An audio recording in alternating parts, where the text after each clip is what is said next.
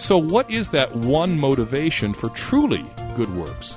Well, that would be to find out, to hear in the gospel that God has already given us everything we could ever want. By Christ's death on the cross and his resurrection from the grave, we've been reconciled to God, brought back into this relationship with God, whereby God is now caring for us now and for eternity. God is giving us everything that is truly good already because of what Christ has done for us. That's the word of the gospel.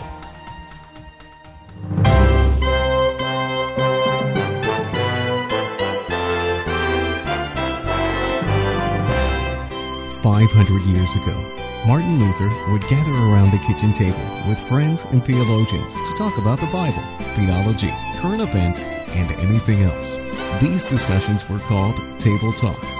No matter what the question, the conversations always centered around Jesus and his promise of the forgiveness of sins. Table Talk Radio takes up the conversation, bringing the promise of the gospel to our lives. Stay tuned for Table Talk Radio.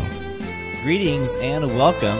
Thanks for tuning in Table Talk Radio today. I am Evan Goeglein, and my co host is Pastor of Hope Lutheran Church in Aurora, Colorado, Pastor Brian Wolfmueller. Hello, Evan. Today is a special day for Table Talk Radio because Yeah, this is fantastic. we are. Uh, this is our first day with our brand new affiliate, KRKS AM 990 in Denver, Colorado. So we are happy to uh, have them join the Table Talk Radio network. So, Welcome to our Colorado listener.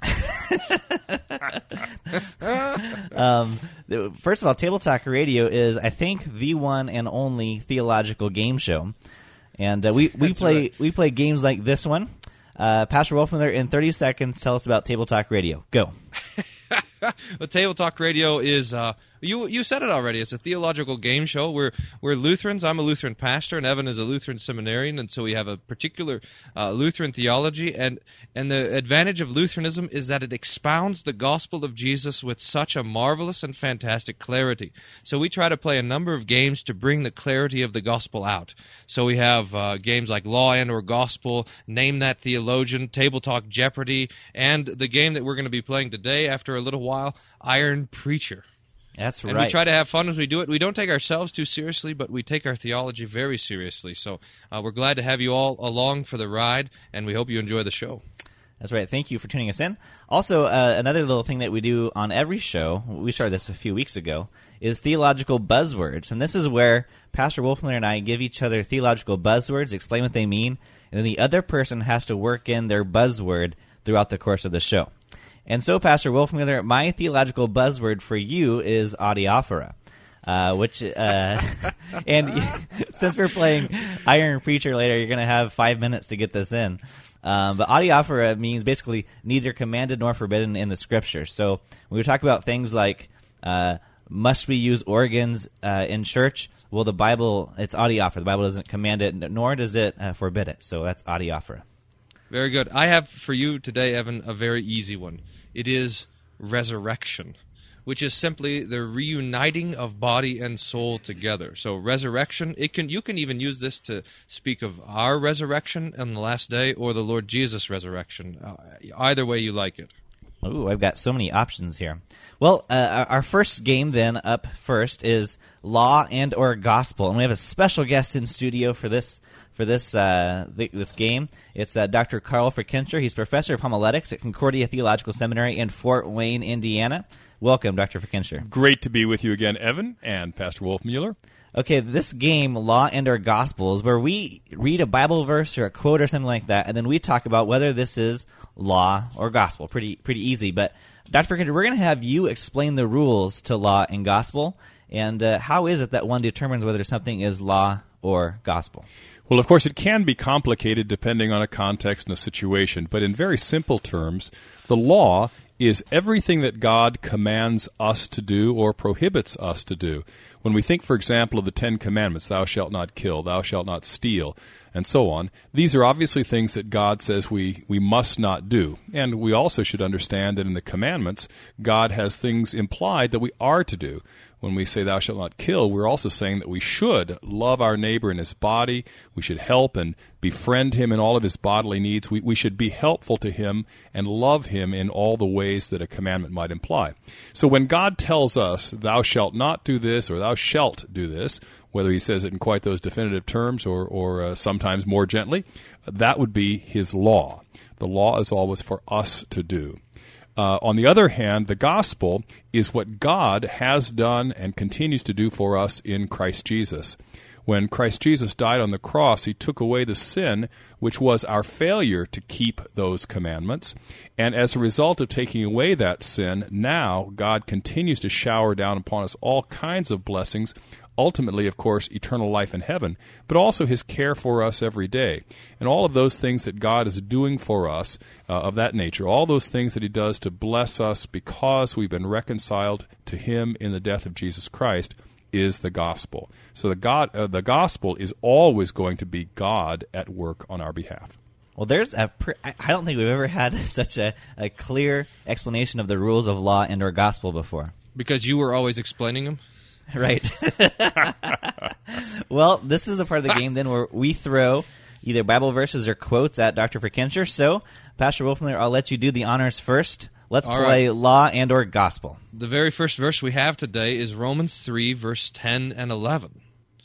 Paul writes, "Is It is written, There is none righteous, no, not one. There is none who understands.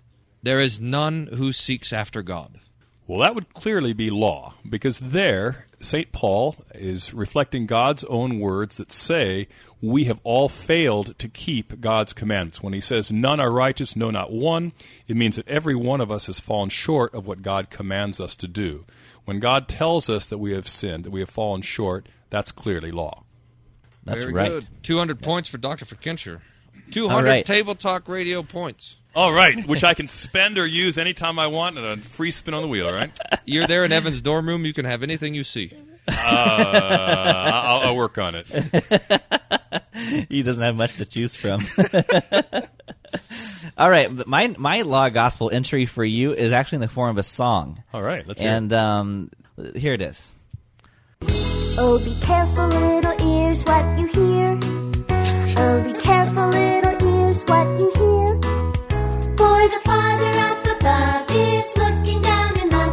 Be careful, little ears, what you hear. Oh, be careful, little hands, what you do.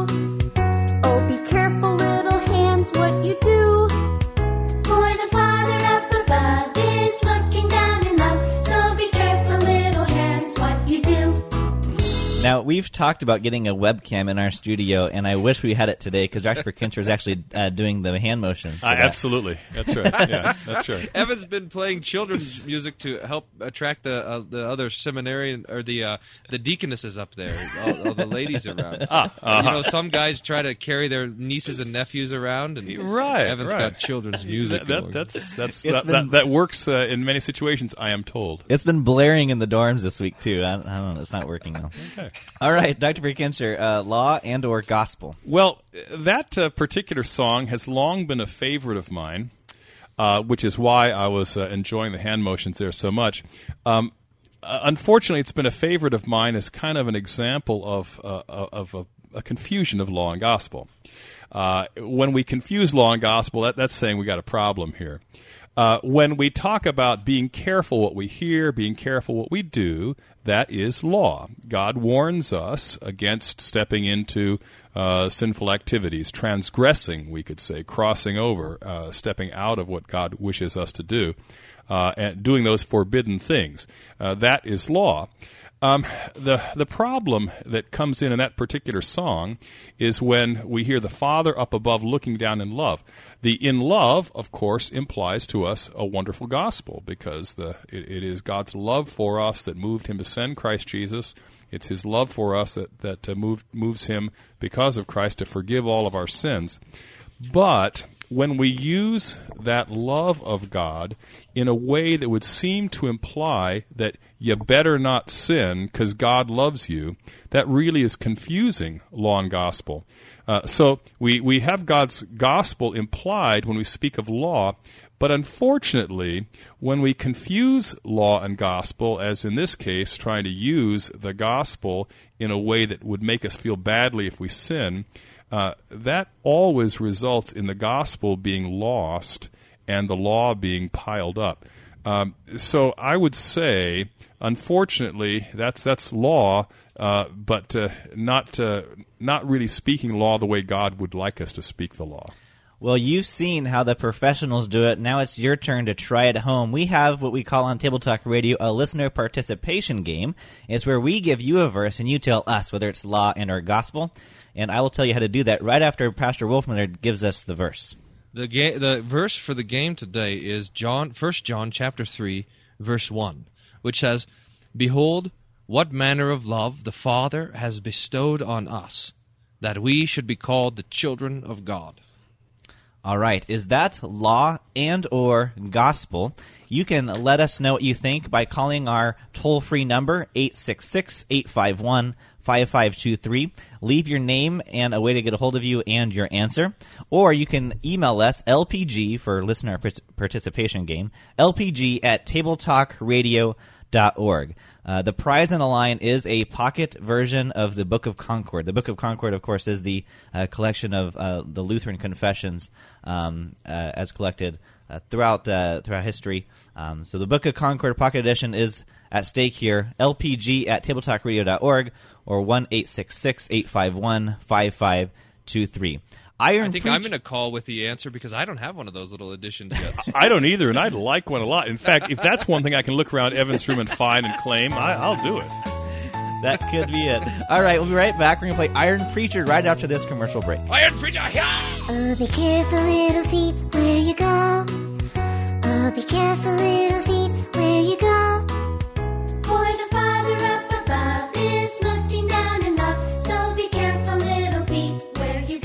Table Talk Radio, where theology meets immaturity. Did you know you can advertise on Table Talk Radio? Get the word out about your event or conference, or inform them about your product or service. Sponsors of Table Talk Radio are played on all of our affiliates and are permanently placed on our podcast at tabletalkradio.org. For more information, leave a message at 866 851 5523 or email me, evan at tabletalkradio.org. That's 866 851 5523 or evan at tabletalkradio.org.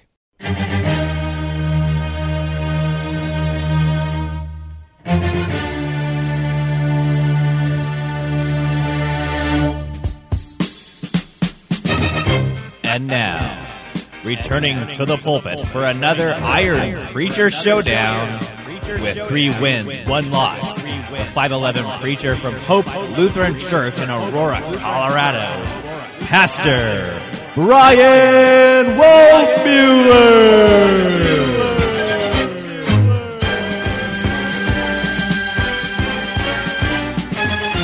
And in the red corner, making his Iron Preacher debut from Holy Trinity Lutheran Church in Hacienda Heights, California, Pastor Bill Cwirla.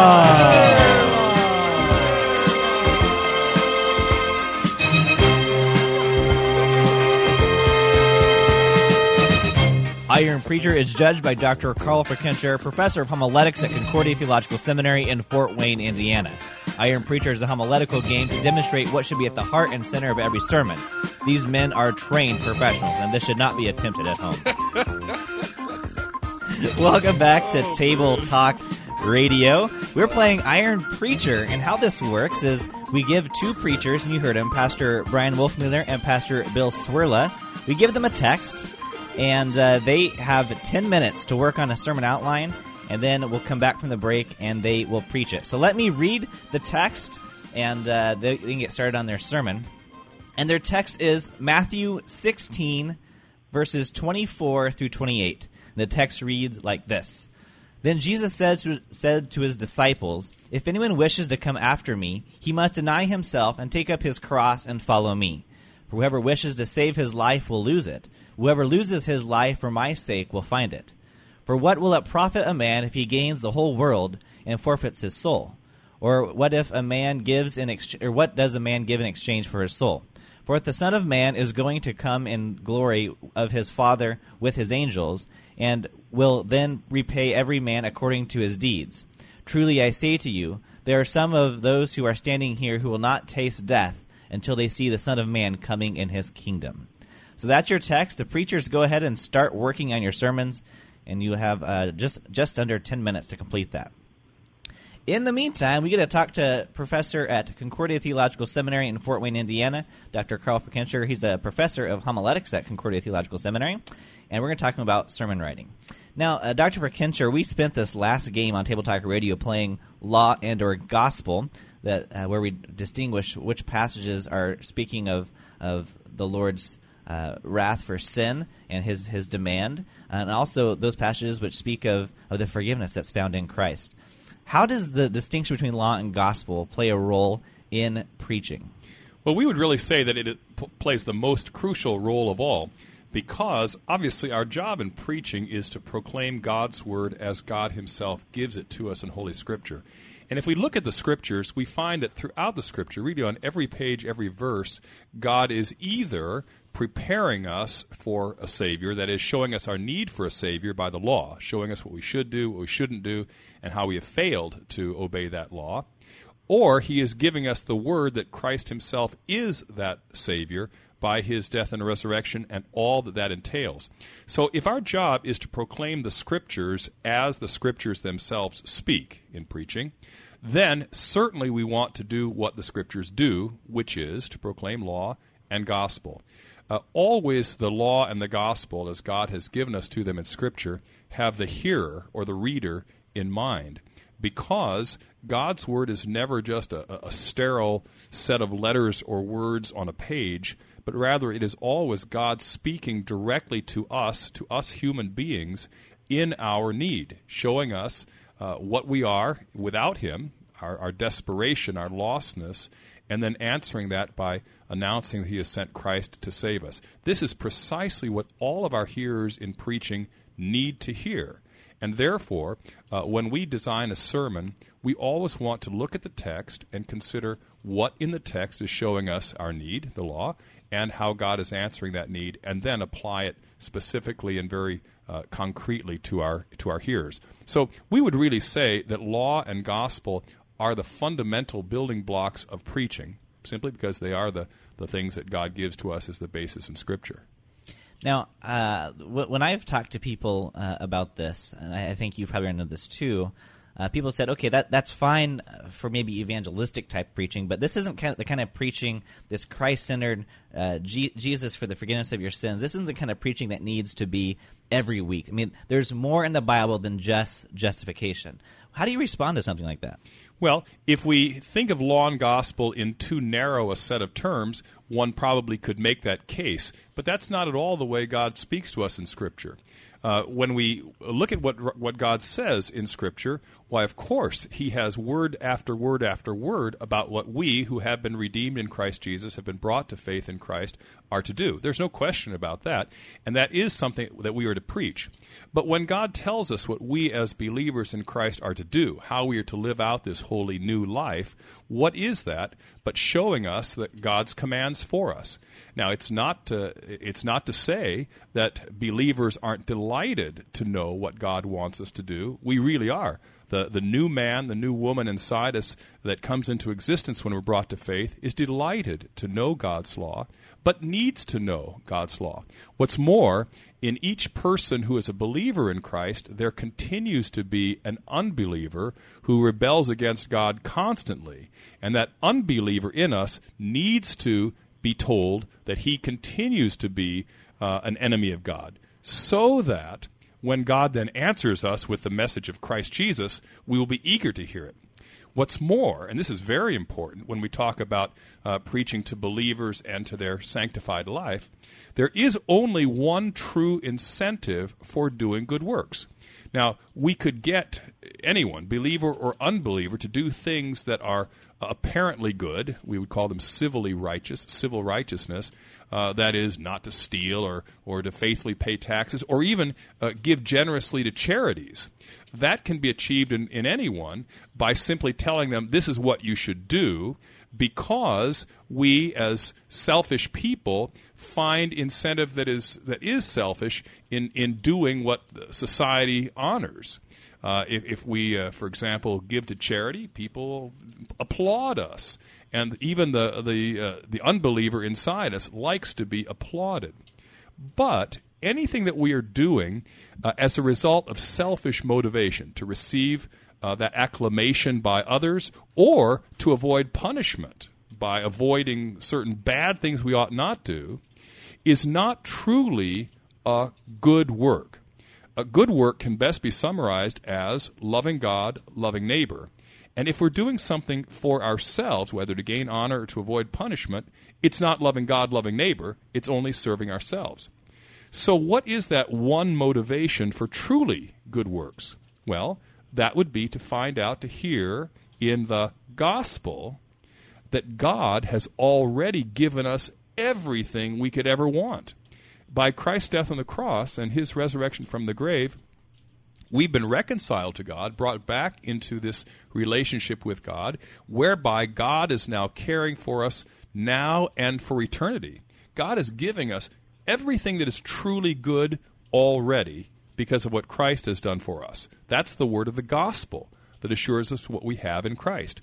And when we realize from the gospel that we already have every good thing, then we are set free from trying to add to what we have by our own good works.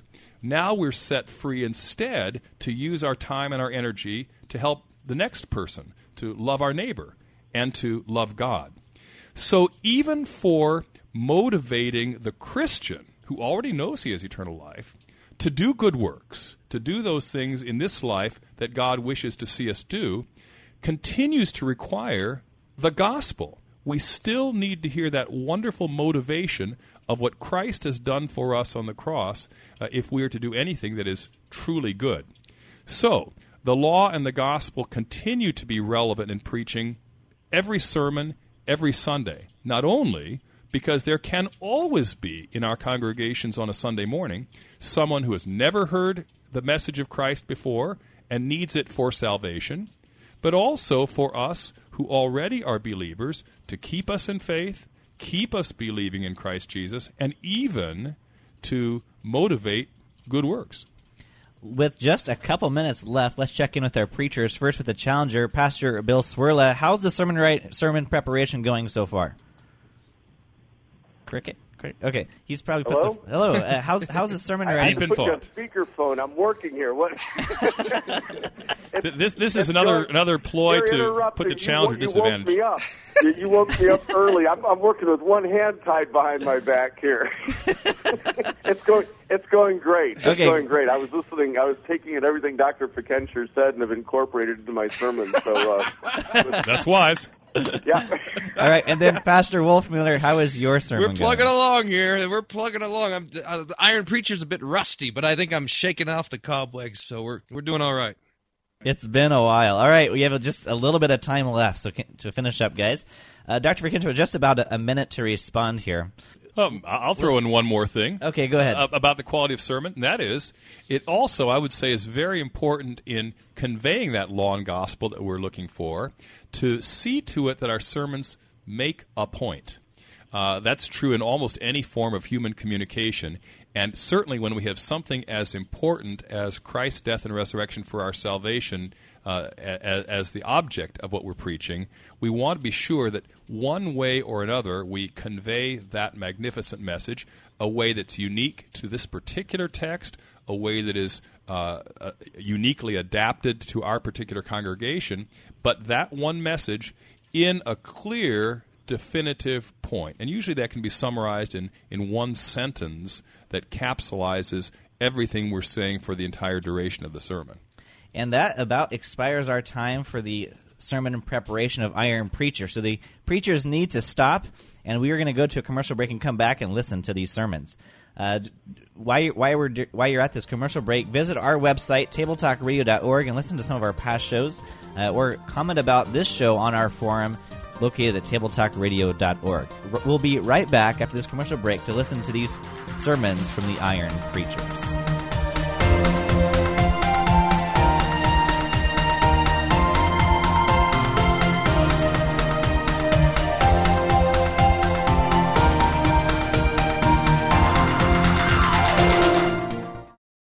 In the early 16th century, there was a man named John Tetzel who is remembered for his selling of indulgences to fund the construction of St. Peter's Basilica in Rome.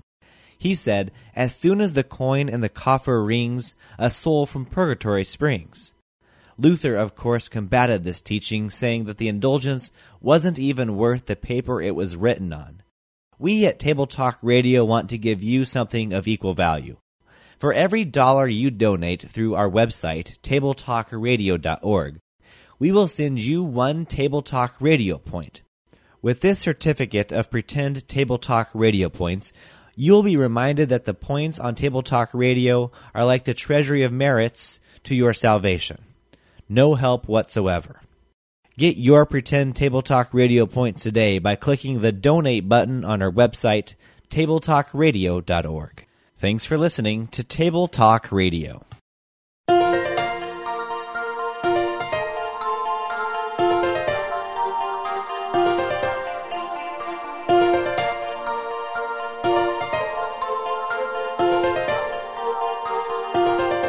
Welcome back to Table Talk Radio. We're in the middle of playing Iron Preacher, and uh, our challenger for Iron, Iron Preacher, Preacher, is Pastor Bill Cwirla, pastor of Holy Trinity Lutheran Church in Hacienda Heights, California, and he is going to give us the five-minute rendition of his sermon prepared on uh, based on Matthew 16, 24 through 28. And Pastor Cwirla, you have five minutes, and you'll hear a 30-second warning. So whenever you're ready, you may can, you may start your preaching. In the name of Jesus, Amen. For what will it profit a man if he gains the whole world and forfeits his life? Profits and losses, those are on our minds these days. Bankruptcies filed, 401ks are in the tank. The balance sheet doesn't look good for us, and we are desperately in need of a bailout. If you look into the books of the law, the balance sheet looks even worse for us. We're revealed to be debtors before God and debtors before one another. Just look at the commandments and realize that you owe at every point. You do not fear, love, and trust in God above all things. You do not love your neighbor as yourself. We are revealed to be adulterers and thieves and liars and scoundrels. And if the if the truth were told, and if the balance sheet were run today, we'd be so horribly in debt that God would God would be justified in sending us straight to debtor's prison, which He calls hell. So what do you do? What do you do when the books are against you? What what do you do when the losses outweigh the profits and there's no hope of return? You do the one thing that will help you in, in the face of your creditors. You declare bankruptcy spiritual bankruptcy. Bankruptcy is the equivalent of dropping dead, to letting go, to basically saying you are dead to this world and dead to yourself and dead to God, and there's nothing that you can do, and putting yourself at the mercy of the court. Best thing in the world to do.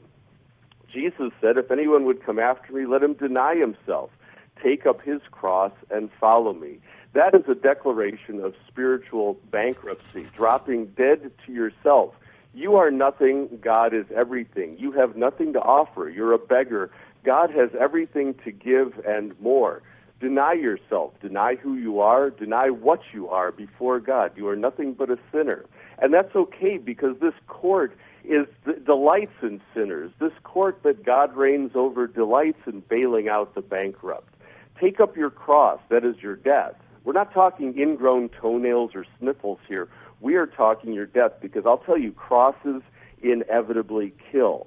Take up your death, meaning drop dead to your life and let Christ be your life because he is your life. And Jesus says, Follow me. not do what I do, follow me. That is, follow me through my death and on to my resurrection and ascension. And I will bring you safely through that dark valley. I will take you through, through your tomb. I will raise you up from the grave, and I will glorify you at the right hand of God. I will do it because you cannot. You're dead. I'm alive, and in me you live too. you see, my friends, Jesus is the ultimate bailout. Unlike the government, which has to print money to bail us out, Jesus deals in the real hard currency of his death and resurrection. He becomes our sin for us who knew no sin, takes up our death, and takes it through the grave to give us eternal life, now in this life through faith and forever. And for, for that reason, the only way out of this, this spirit, out of this spiritual debt of ours, this, this uh, hole that we've dug ourselves by our sin and our rebellion is to declare spiritual bankruptcy, to let go. The biblical word is repent. That is to drop dead to who we are and let Christ be our life, our resurrection, our forgiveness, our holiness, everything that we seek for. The ultimate bailout is there in the death and the resurrection of our Savior Jesus Christ. In the name of Jesus, Amen. With time to spare, even. All right. Oh man, where do we find these challengers? I think you have your work cut out for you today. But before that, we want to turn to Dr. Fickenscher for your critique of Pastor Bill Cwirla's sermon. I, I'm just hoping that Pastor Wolfmueller is not cheating by adding on or typing off what he's just heard because that that, uh, that, that that's quite a challenger there. Uh, quite a, quite a I challenge know. for the Iron Preacher. Uh, that was a, a marvelous uh, ten minute preparation for a marvelous uh, four and a half minute sermon. Um, I, think that it, did all the basics very, very well. First of all, it was highly textual. It took this text and it took a key passage uh, from the text, verse 26, What will it profit a man if he gains the whole world and forfeits his soul? and answers it uh, beautifully with taking up his cross, recognizing our. Uh, our uh, dropping dead from verse 24. So, first of all, it was very, very textual. Um, secondly, and I guess I'm kind of going in uh, not necessarily the order of importance, but secondly, uh, it was wonderfully applied to today's situation. The whole idea of bankruptcy and bailouts is so very much in the news. Uh, and not only does that serve as an excellent illustration uh, because it's something we read about, but it's an excellent application when we think about the personal crises that many people find themselves in. Now, Jesus certainly here isn't giving us the uh, the bailout, the fix all for our personal finances. But when people are facing things like financial crises or illnesses or other sorts of, of life situations that are very challenging, it certainly does bring to their awareness how desperate they really are. And although God's answer isn't, I promise to fix your finances, it certainly is that in whatever crisis you're experiencing right now, yes, also including your finances, I am going to be with you because I've been reconciled to you in the death and resurrection of my Son. Uh, what it also does, of course, when when this kind of uh, very fine application that Pastor Cwirla offers shows us our desperation, it prepares us eagerly to hear how God is still going to help us. And, and so the application and illustration, very, very current, very, very concrete. That's another real strength of this sermon. Uh, the, the greatest strength, of course, is that it declared the cross clearly and explicitly and in very colorful terms. I stress to my students that the cross must be declared in every sermon. It's, as Paul says in uh, 1 Corinthians 2, verse 2, what it's all about. Nothing I knew among you but Jesus Christ and Him crucified. The cross is everything that the, the message of the Scriptures can be summarized as, and therefore it must be the, the point of every one of our sermons. However, we always seek to proclaim the cross in a way that is unique to the particular text and the particular situation of our hearers. In other words, we don't just uh, recite Jesus died for your sins so you get to go to heaven as a mantra over and over and over again, which would cause it to lose the vitality that God gives us to that message in Scripture. Instead, we want to proclaim it the way the Scriptures do, which is a multifaceted proclamation of gospel. And Pastor Cwirla did that wonderfully when he talked about God being the ultimate bailout and compared it wonderfully to the government. Unlike the government, which we hear about so much stepping in in the auto industry and so on, and, and offering a kind of a bailout, which really is superficial and really isn't going to solve the problem, God's ultimate bailout is by the death of Christ Jesus on the cross. And as we repent, as we drop dead, as we admit that we are debtors, uh, that we ourselves are bankrupt in every way, the cross of Jesus Christ picks us up, restores us, forgives us, brings us back into that relationship with God by which we have eternal life and that caring, that, that, that relationship of caring with God, even in all the, the crises that we have today. Th- those are some, some very, very uh, significant strengths in the sermon that Pastor Cwirla gave us. We uh, we have about uh, three minutes left. Pastor Cwirla, can I ask you a question about the text? At, at, at the risk of giving some information to Pastor Wolfmueller for his sermon, Who's, who's still working on his sermon?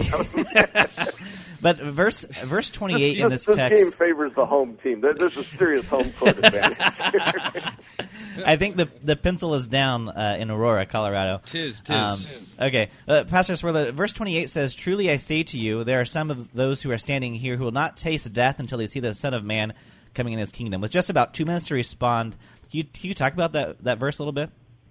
I think it's it's simply a hinge to the next um, the next episode in the gospel, and that is, uh, is Matthew 17. After six days, uh, six days after he said this, uh, he took with him Peter, James, and John, his brother, and led them up to a high mountain, and he was transfigured before them. And so, so th- those are those three are the some of them who. Uh, uh, would not taste death before they see the Son of Man coming in His kingdom. So, in other words, that, that they would see Him uh, with His at least as, as full of glory as they could bear uh, of of His uh, His glory as the Son of Man. So I, I I think it's a hinge to, and I always preach it that way. It's a, a hinge to the next episode. Yeah. Well, very good, uh, wonderful sermon. And uh, after this commercial break, that we are going to go uh, listen to Pastor Wolfmueller's sermon on the same text, and will it contend with Pastor Bill Cwirlas? You're listening to Table Talk Radio. We do want to hear from you. We always welcome your comments or questions. You can email them to questions at tabletalkradio.org or call us on our voicemail system 866 851 5523. Uh, Table Talk Radio is listener supported. If you can help us out with this uh, radio program, please visit our website, tabletalkradio.org, and there's a donate button there. I think there's some Table Talk Radio points involved for all those who support Table Talk Radio. We'll be right back for more Table Talk Radio right after this commercial break.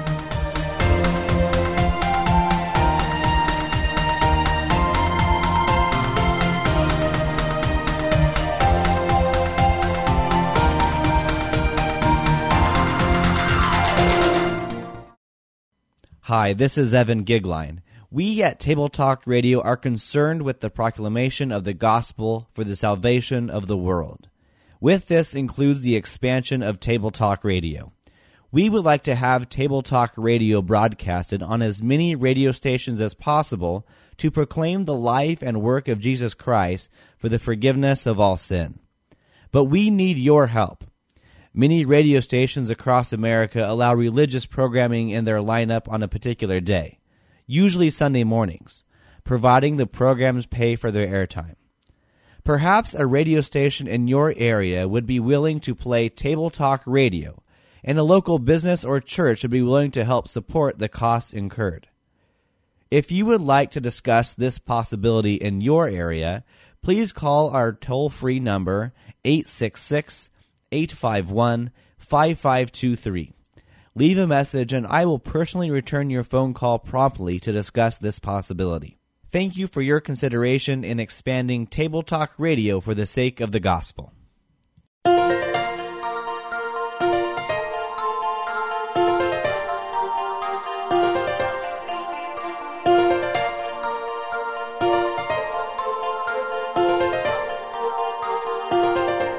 Welcome back to Table Talk Radio in the middle of playing Iron Preacher, and we're left to the Iron Preacher's sermon. And uh, Pastor Wolfman, you're up. You have five minutes, and you'll hear a audible warning at 30 seconds. Here you go.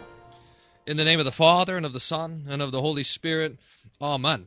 Our Lord Jesus says, If anyone desires to come after me, let him deny himself, take up his cross, and follow me. Amen. The mark of the kingdom of God is the cross. This is astonishing because the mark of every other kingdom, every other world religion, every other system that man has to try to redeem himself is the very opposite of the cross. Every other religion, every other ideology, every other system that man would put himself under is, is trying to do all that they can to escape suffering. And yet Jesus is different. Jesus is a, a God like no other. Christianity is a religion like no other. Rather than pulling us out of the world, He sinks Himself down into it, into our flesh. Instead of coming to rescue us from suffering, our God comes into the midst of our suffering to suffer for us and to suffer with us. Instead of obliterating sin and wiping out all the causes of sin and death and suffering, He comes to bear the punishment for our sins. So it is that the very center of our faith is the suffering and death of God, the cross of Jesus. And this is His kingdom the kingdom that doesn't uh, strip us away from our suffering, like the, the Buddhist would say, a kingdom that doesn't uh, try to uh, undo sin by personal effort, like every works religious system that's out there, but a, but a religion that forgives sins, a kingdom that gives life in the death of Jesus.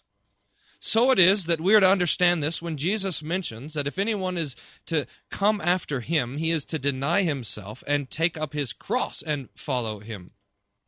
This is the first mention of the word cross in the Bible. And the stunning thing about it is that it's not the cross of Jesus that's mentioned, but rather the cross, the cross of the disciples. We have to imagine that when they when they hear these words for the very first time, that it must have hit them like a ton of bricks. Take up your what? Take up your your cross? That doesn't sound like any call to discipleship that I've ever heard anywhere. Every other uh, kind of discipleship would be running away from the cross and running away from suffering. But here we have it in the words of Jesus no, take up your cross and follow me. Because if the cross is not below the dignity of God, if it is not below the dignity of God to come into our flesh and into our sin and into our death and suffer for us, then certainly it is not below our dignity to suffer as well. For where Jesus goes, his followers go. If he suffers, we suffer. If he dies, then we too will die. And we know that in the midst of all of this suffering, that he is with us. So, dear Christian, take heart you are given crosses to bear. They come from your Heavenly Father who loves you. And these crosses do not separate you from Him, but rather mark your closeness to Him, even your unity with Him. For just as Jesus suffered and died, so you suffer, and so you die. But even as Jesus rose from the grave and lives and reigns now at the right hand of the Father, so you too will have newness of life. In the name of Jesus. Amen.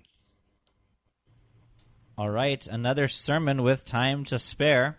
Um, will it be good enough to defeat the challenger, Pastor Bill Cwirla? Let's listen to Dr. Fickenscher first. Again, that was a marvelous sermon, and, and uh, it, it's the sort of thing that uh, is, is, truly remarkable in terms of the the uh, spontaneous preparation.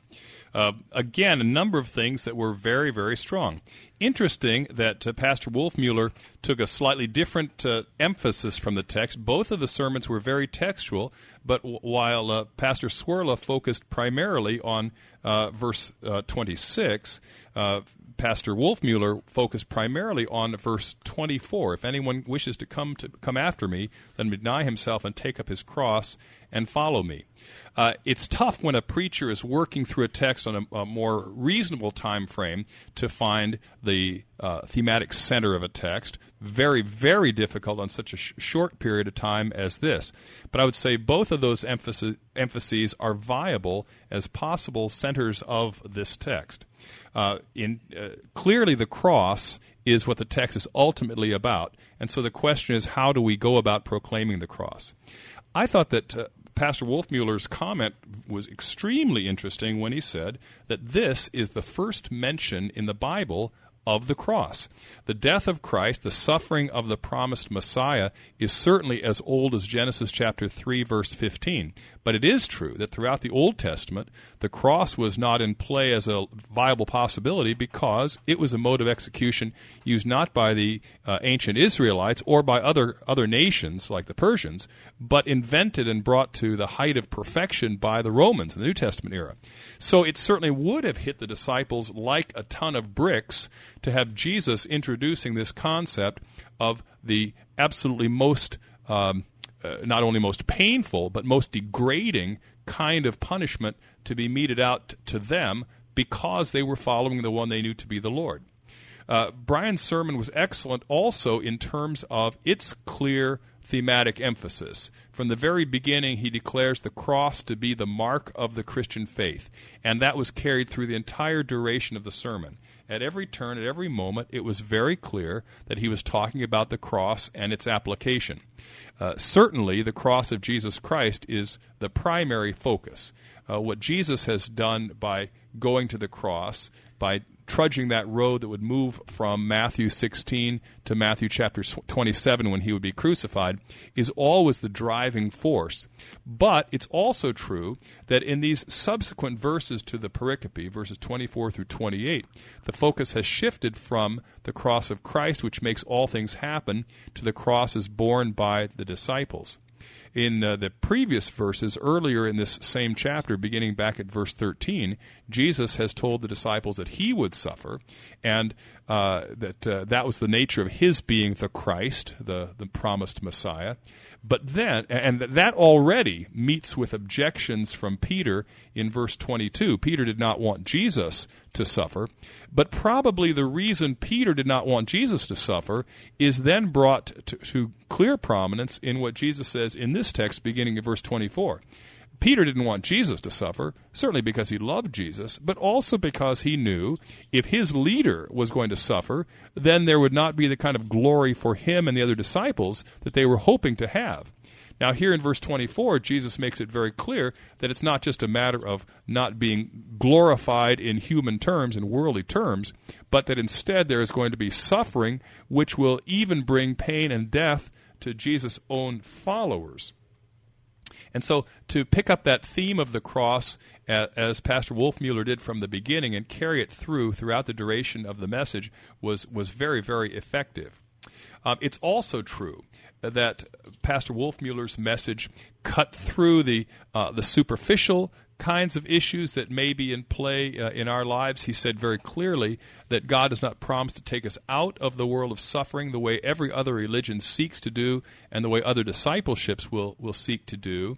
But instead, uh, He delivers us from those sufferings after we pass through them by bringing us to the newness of life with Christ, that as we suffer with Him, we will also be raised with Him. And so, while the law, that is the suffering that, that we will experience in life, is, is, uh, is proclaimed, also the gospel of our being delivered from that suffering was, was very, very clear in the message. The one thing I would say now in comparing the two sermons, I think it's time for me to, to give a verdict. Please. Is uh, that Pastor uh, Wolfmueller was uh, immensely theological, very, very rich in his uh, treatment of the text, but in the uh, the short duration of preparation that he had, he did not give the particular kinds of, of contemporary applications that Pastor Cwirla did. I, I was really taken by the bankruptcy issue that Professor Cwirla brought up. Uh, that uh, Pastor Cwirla brought up. Um, it was uh, it was really I think extremely effective for today's hearers to hear uh, the the message of discipleship proclaimed in terms of uh, contemporary issues, and that's not to say, as we mentioned in our uh, critique of, of Pastor Cwirla's message that God promises answers to all the, the superficial daily things of life that we would like, but to to see the cross and its eternal significance in light of contemporary issues is very, very helpful. And so ultimately, I would say this we had two dynamite messages here, both very, very strong, textual, clear, uh, the law and gospel being proclaimed with the gospel certainly winning out. But I, I give the edge to the challenger in this case because of his, his way of applying it to the contemporary situation. All right. Well, Congratulations, Pastor Cwirla. I, I'm, I'm deeply honored uh, and, and, and humbled. You know, Brian, what what are people going to think when they realize we can do this in ten minutes? Keep that our little secret, gentlemen. Oh, I'm, I'm afraid that that's all the time we have. Pastor Cwirla, thank you for being the challenger, and thank you for humbling my co-host. it, it was a privilege. and and uh, Dr. Fickenscher, it's a pleasure always to have you on the program. A delight to be with you again, Evan. Thanks for listening to Table Talk Radio. Check us out on the website, tabletalkradio.org, and we'll see you next time on Table Talk Radio. Table Talk Radio, where the points are adiaphora. You've been listening to Table Talk Radio. The views expressed on this show are that of the hosts and do not reflect the views or opinions of this station. We would like to answer your questions concerning theology, the scriptures, or anything else. Send your questions to questions at tabletalkradio.org or leave us a voicemail message 866 851 5523. Be sure to check out our website, tabletalkradio.org. Thanks for listening and tune in again next time to Table Talk Radio.